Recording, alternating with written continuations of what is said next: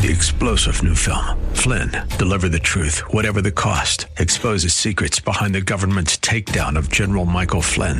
Flynn knew what the intel world had been up to. He ordered the first audit of the use of contractors. This set off alarm bells. He told the truth. He was the most dangerous person for Donald Trump to hire. They had to get rid of Flynn. Flynn, deliver the truth, whatever the cost. Available now. Watch it today. Go to salemnow.com. Salemnow.com. It's business time. It's business. It's business time. I know what you're trying to say. You're trying to say it's time for business. It's business time. Ooh. It's business.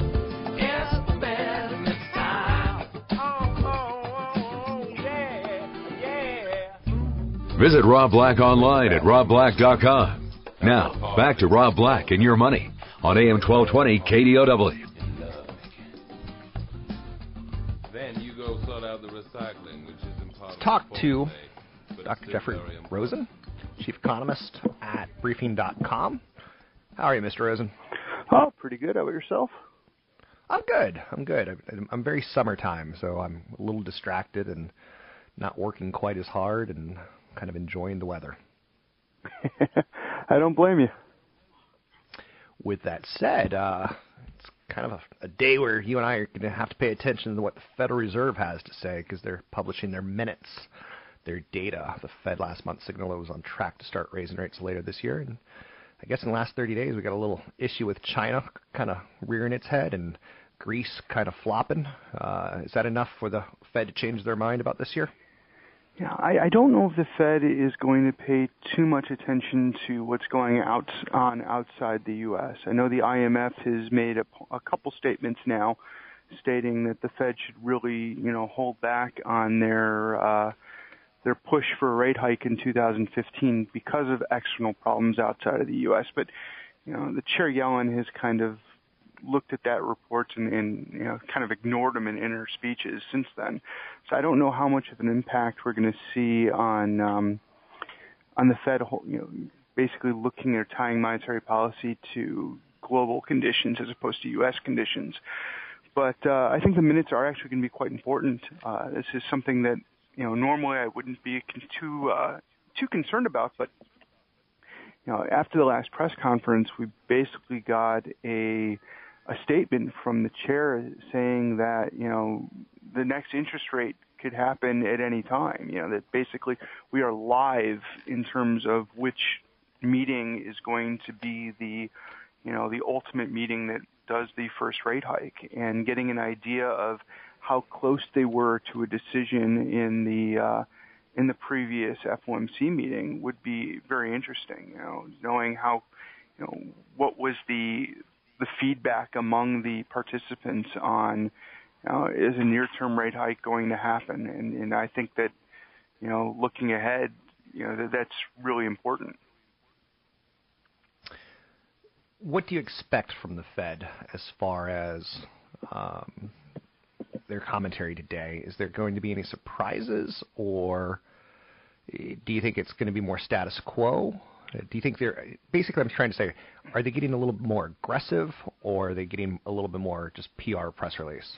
Yeah, I think that it's going to be more of status quo, but I think Okay. that the reason why this uh, press release, that these minutes are important, is because you have the opportunity now to see a little bit more aggression in the Fed's discussion about when a rate hike is going to occur. You know, under previous circumstances, we knew that the Fed said that they were data dependent, and I expected the minutes to just keep reiterating that. You know, but based on what we've seen or what we've heard, I should say, from you know not only the chair but other governors and other uh, members of the FOMC board, uh, the idea that a rate hike could occur as early as July or September is is a very high possibility. Given that, we'd like to see, you know, what's going on in their discussions. Is there more of a hint of a nearer term rate hike than what they've kind of let on in their talks uh, to the public? And I think that's why this minutes may be more important than what we've seen in the past. the Fed last month made a significant shift in its description of the U.S. housing sector. Um, basically, they've said it's shown improvement. Is that something we should be watching? Like better housing numbers, better housing sales equals higher interest rates, or is it the, the jobs number? What, what's the key factor you think that they're they're watching? Well, well, I don't think they're looking at the housing numbers as a factor for interest rates. I think that they're looking at the housing numbers because historically a rebound in construction is a significant boost to economic growth trends that drives a recovery out of a recession. And so far this recovery has not had significant contributions from the construction sector because it was so overbuilt and was one of the leading causes of the Great Recession in the first place. So the Fed looking for more normality, I would say, uh, in the housing market. Are we seeing, you know, conditions where buyers that want to buy have the opportunity, sellers that want to sell aren't holding on to properties longer than they want, and that we're having an equilibrium that makes more sense in terms of you know historical trends versus what we've had what we've experienced from 2009 through 2015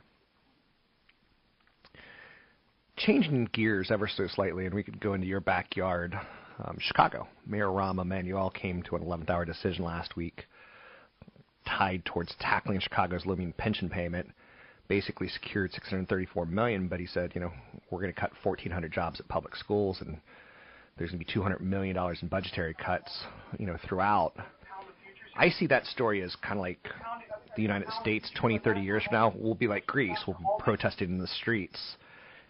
Are there any parallels with what's happening in Greece to what's going to happen in the United States down the road? You know, we're, we're talking pretty far out down the road in Okay. terms of a Greece situation about pensions. I mean, one of the problems that we had in Chicago is that, in, in Illinois in general, is that no one funded the pensions whatsoever for 20 years. And now that the pensions are due, there's no money in the pot. And, you know, the rate of return that they expect on, you know, putting money into the pension system is just not logical or feasible. So it got to the point where you, know, you got to do something to meet those two obligations. Do you raise uh, taxes, cut spending, you know, to, in order to fund the pension obligations that you're legally obligated to pay out, and, and that's a problem, you know, and it's it's a problem for the state. In terms of the U.S., it's it's not as significant. The mismatch in Social Security isn't nearly as bad as the mismatch in pensions in Illinois. Uh, the time frame of the mismatch in Social Security is nowhere near as dire as Illinois. So seeing a full-out, uh, you know, protests in the streets because people aren't getting their Social Security checks isn't quite going to happen, at least on my side, my my understanding. Uh, Okay. The difference also between Greece and the United States is we could print our own currency.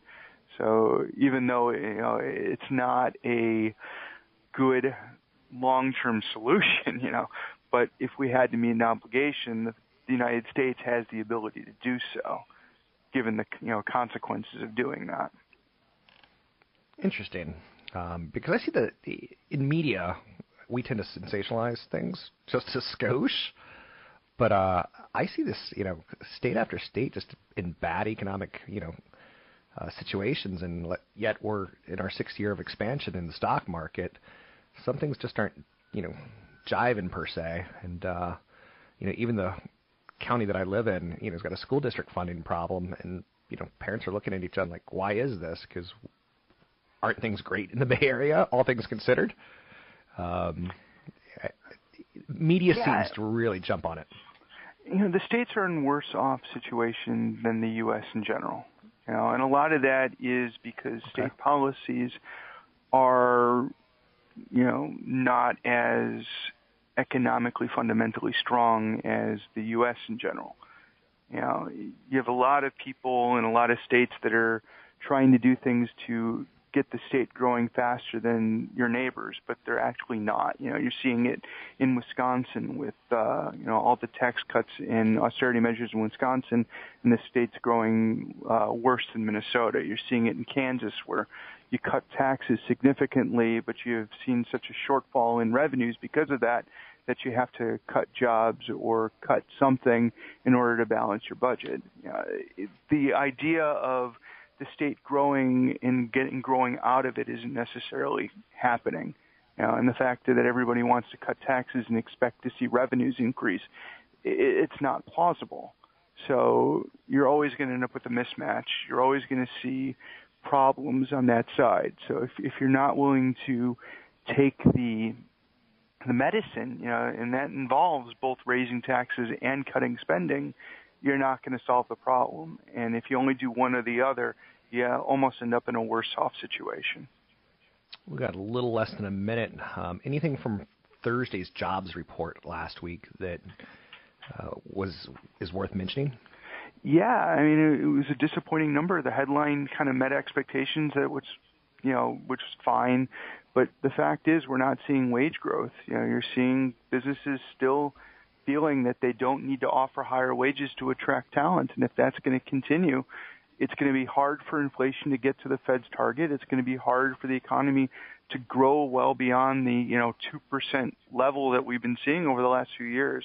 So until wages start growing, until we start seeing some kind of movement on that end, you know, look at more of the same in terms of economic situation. Thanks very much. Dr. Jeff Rosen, Chief Economist at Briefing.com. He writes articles for Briefing, but you know they all kind of work together. I start my day every day at Briefing.com. I've got a professional subscription that I think is well worth the money. Um, they encapsulate things. They break down out breaking news. They hit you know, obviously the big economic stories, the big story pictures on Wall Street, the trending stories, uh, the technicals, the small caps, the growth ideas it's a pretty good website. I can say that with a, a big thumbs up and a personal endorsement. Strength today in utilities, weakness in financials, industrials, materials, tech, and telco. Greece has submitted a three-year bailout request for that includes tax reforms. We'll see if they bite. take a break. We'll be right back. Rob Black and your money.